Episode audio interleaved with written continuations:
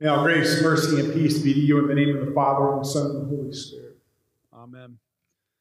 Be our Old Testament lesson from Jeremiah 28 and parts of our gospel lesson from Matthew 10 that will serve as the basis for the sermon today. Have you ever been upside down? I mean, literally, not figuratively, but literally. You know, find yourself in an upside down position. If you've ever been in that position, you know how disorientating that is to get your bearings to know exactly where you are. You're, you're, upside down, you're feeling like what should be up is now down, and what's down is now up. About 25, 30 years ago, uh, when I was stationed in Pensacola, I was in a training exercise in the Navy, and I found myself literally upside down. I was strapped into the simulation of a helicopter fuselage, and uh, what they were was hung by real thick cables coming out of the ceiling, out of the rafters above a very deep pool. So they strapped us all in and they, they brought us down at a high velocity, hit the water, it sank for about 10 feet, then it went upside down and sank another 10 feet before it came to rest. So at that time, you're about 20 feet under the water, upside down. Now, you had to get yourself out of the helicopter. It was hard enough to do it when I can actually see, because the first time I did it, it was light. You know, they had all the lights on the pool and all that. and You could see what was going on. The second time, however, they turn the lights out and blindfold us. So at this point, they drop you down, and here you are at 20 feet, and you're sitting there trying to figure out where your reference point is to get out. You can't see a thing, and your head's telling you to go up when up was now down. And what was down, meaning the deck of the helicopter, was up. You see, in a situation like that, where you find yourself upside down, you have to first assess the situation and then you have to rely on a God to get you out of the situation and lead you to safety. All this upside down talk reminds me, you know, recalls actually the days of Jeremiah and the Israelites. Because for the Israelites back in the days of Jeremiah, the whole world was upside down. Things as they once knew it were no more. They were in captivity to the Babylonians. Jerusalem had been ransacked. King Nebuchadnezzar took all possessions out, took them away. Everything that they had known was totally totally different. The world as they knew it once was now collapsing at a very alarming rate around them. And to make matters worse, Jeremiah wasn't a prophet like the prophets used to prophets used to come to the Israelites and they would pray with them and they would intercede on behalf of, but not Jeremiah. He's a different prophet. Jeremiah himself um, found himself as part of the reason there was this upside down effect going on for him. Why? Because his call was different. God, when he called him, uh, told him he was going to appoint him, you know, over nations and kingdoms to uproot and to tear down, to destroy and overthrow, to build and to plant. In other words, Jeremiah wasn't going to pray and intercede on behalf. He was going to tell these people not necessarily what they wanted to hear, but what they needed to hear. Not an enviable task, to say the least. I wonder how many of us would be as courageous as Jeremiah to stand up and tell people what they need to hear rather than what they want to hear. And now today, there's even more upside down turmoil going on as there's a throwdown going on between Jeremiah and the false prophet Hananiah. God had spoken through Jeremiah a chapter earlier and said, You tell this to your masters. With my great power and outstretched arm, I made the earth and its people and the animals that are on it, and I give it to anybody that I please. Now, I'll give all your countries into the hands of my servant Nebuchadnezzar, the king of Babylon. I will make even the wild animals subject to him, and all the nations will serve him and his son and his grandson until the time for the land comes. And then many nations and great kings will subjugate him. In other words, that long little diatribe piece I just spoke there, what he's really saying is guess what, Israel? It's going to be a long, long time before you're restored. You know, it's not exactly uh, what I would want to hear if I was an Israelite in that condition, to be honest with you. Um, God commanded Jeremiah to make a yoke and put it around his neck. He wore a physical yoke made out of iron fetters and wood. uh, is a reminder to the Israelites of what kind of yoke they were going to be in in captivity. God also spoke through Jeremiah telling the Israelites to be on guard against false prophets, people who are going to come and proclaim peace, which is now what we find Hananiah doing today. Telling them that very soon God would break the yoke around their necks that very soon, within two years' time, God was going to restore all those articles that were taken out of his house. What he was doing was giving them a false sense of peace. What he was really doing was telling these people what they wanted to hear and not necessarily what they needed. Think about that when it comes to God. You know, as good Lutherans, we understand that you can't have the, the gospel without the law, right? The law is what convicts, the gospel is what mends. Can't have one without the other. These Israelites failed to realize that it is because time and time again they had broken their covenant with the Lord that they now found themselves in this position. Yet they didn't want to hear that. They wanted to hear that God was going to restore relatively quickly what was wrong in their world. They wanted to be right side up again not upside down. So here the throwdown now continues between Jeremiah and Hananiah. And Jeremiah stands up and perhaps sarcastically, maybe that's how he was intending it, says this Amen. And may the Lord do so. In other words, I hope you're right, Hananiah. I hope you're right. But then he reminds them that the prophets who preceded him, being Jeremiah and Hananiah, had been prophesying war and disasters and plagues against these countries, which were now coming to fruition. And at that, Hananiah didn't like what he had to say.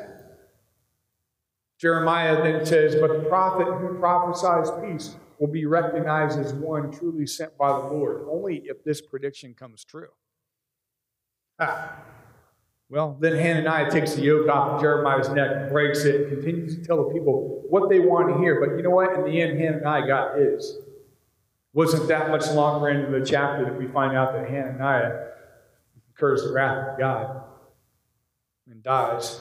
So we now know that he wasn't really a true prophet of peace, was he? Yeah, those days of Jeremiah and those Israelites were certainly upside down. There is a Society of International Law that's based out of London that recently had written, um, stated actually, that, you know, in the last 4,000 years, anyone want to take a guess years of peace we've actually had in the last 4,000 years? 286 years of true peace, or of actual peace in the last 4,000 years. This despite all of man's efforts to make peace treaties what looked on the surface to be good peace treaties. And yet all these wars have taken place, all this violence. In the last three centuries alone, there have been 288 wars on the continent of Europe. Just on that continent. And look what's going on today. There's fighting going on all over the place. And although we may not call it a war here in America, there's certainly a lot of violence and division. The world needs peace. The world needs peace. But you know, it just seems like there isn't, is there? Not true peace, at least. There are many people who live in this world who think that they can bring peace. There are many ways that the world would offer us peace. Some people try to find peace in goods and in possessions. Others try to find it in relationships. But at the end of the day, if there's any peace to be had, it's only temporary because it's not really true peace. And then, you know, there's those people who try to be peacemakers, which on the surface isn't wrong. I mean, we're called to be peacemakers, are we not? As Christians. The problem lies, though, that when those who are trying to be peacemakers do so, they do so in such a way that they're saying things that people that people want to hear and not necessarily what people need to hear. Much kind of like what Hananiah was doing with those Israelites, paying them lip service. False peace. Remember this Jesus says today, Do not think that I've come to bring peace on the earth. I've come to bring peace, not peace, but a sword. You know, here we are today. What Jesus just upside down world, where we're looking for peace. What Jesus just said certainly doesn't sound appealing, does it? I'm not so sure that that's what we want to hear when we're looking for peace, when the world needs peace, when we're trying to, to find the right direction of where up is anymore, when we want peace right here and now. But you know, Jesus isn't telling us necessarily what we want to hear, He's speaking what we need to hear. And honestly, it's not like Jesus isn't going to bring peace. He's just saying he's not bringing here peace on earth. In other words, what he's telling us is, I didn't come here to appease every single person in the way that they think I'm bringing peace here on earth. Just like the Israelites thought he was bringing peace in one way, and he brought peace during his earthly ministry in a totally different way. That's what Jesus is saying. I'm not here to pay you lip service. I'm here to tell you about a true peace. But you need to hear everything that goes along with that. You need the good, you need the bad with the good, the law with the gospel, so to speak. Jesus is the true prophet of peace. When he says that he did not come to bring peace but a sword, he's saying that he's not coming to appease people, but that he's going to actually be divisive. He's going to divide family. Why? Because not everybody's going to want to hear what he has to say. Not everybody's going to want to acknowledge what he has to say. There'll be mothers against daughters and vice versa, fathers against sons, just divisiveness going on in households and whatnot. Why? Why would he say something like that? Because the only true peace to be found is found in Christ alone. It was a couple weeks ago. Usually on my lunch break, I, I read current events. I don't don't ask me why. It's nothing but doom and gloom anymore. But I like to keep up with what's going on in the world. And I came across this article. It was just so heartbreaking. But it was about a girl, 24 year old girl at that, who lives in Uganda. And she was on the phone with her aunt one day, and she started jumping for joy and celebration and great jubilation coming out because she had heard about the gospel because she acknowledged finally, after hearing about this and her aunt telling her about what Christianity is all about, she acknowledged her sins and, and she told her aunt she couldn't wait to be baptized. She couldn't wait to come into God's family. She had found what she had been looking for. Unfortunately, her father, who was in the other room, overheard what was going on. Her father was a different faith. Came into her room and beat her up and then set her on fire with kerosene. That's what Jesus is talking about divisiveness in families, how he's going to be a sword and not bringing peace to earth because not everybody wants to hear it. And that's sad. But you know what? For that girl, she's still, she's hanging in there today. She's still clinging to the peace. Not everybody wants to get things can bring. Not everybody wants to get the good with the bad and the law with the gospel. But you know what? As Jesus says in John chapter 8, if you continue in my word, you are truly my disciple. Then you will know the truth, and the truth will set you free. Five down world. He's the only one that can show us which way is up when we become disoriented. It's only by staying connected to Him and His Word that we have the assistance to get our bearings when we're disoriented and feeling honestly, upside down. And you know what? It can't just be what we want to hear from His Word. It's not piecemeal, folks. It's everything. If you're going to be in His Word, you've got to take the good with the bad. Likewise, so that we can get the gospel. And then we're called to be peacemakers, to take the peace out of the world. And that means that we can't just tell people what they want to hear. We got to be able to tell them what they need to hear so that they can discover the true peace, peace and what it means. You know, we have to be on guard against false peace in this world because false peace doesn't lead us to safety, it leads us down instead of up.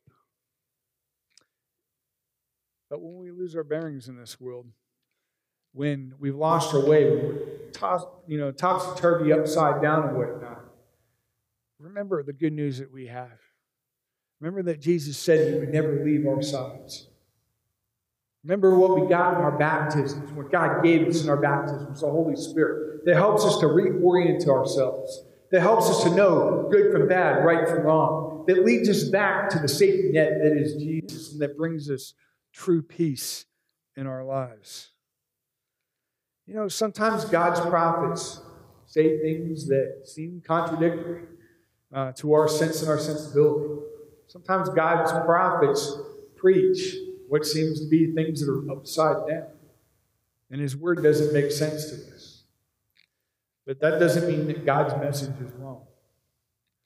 It just means that, well, quite honestly, we have our priorities out of order. The world is backwards, or rather upside down, but the kingdom of God, my friends, is right side up, where it's the only thing where true peace is found. I pray that God's true peace rests in all of your lives.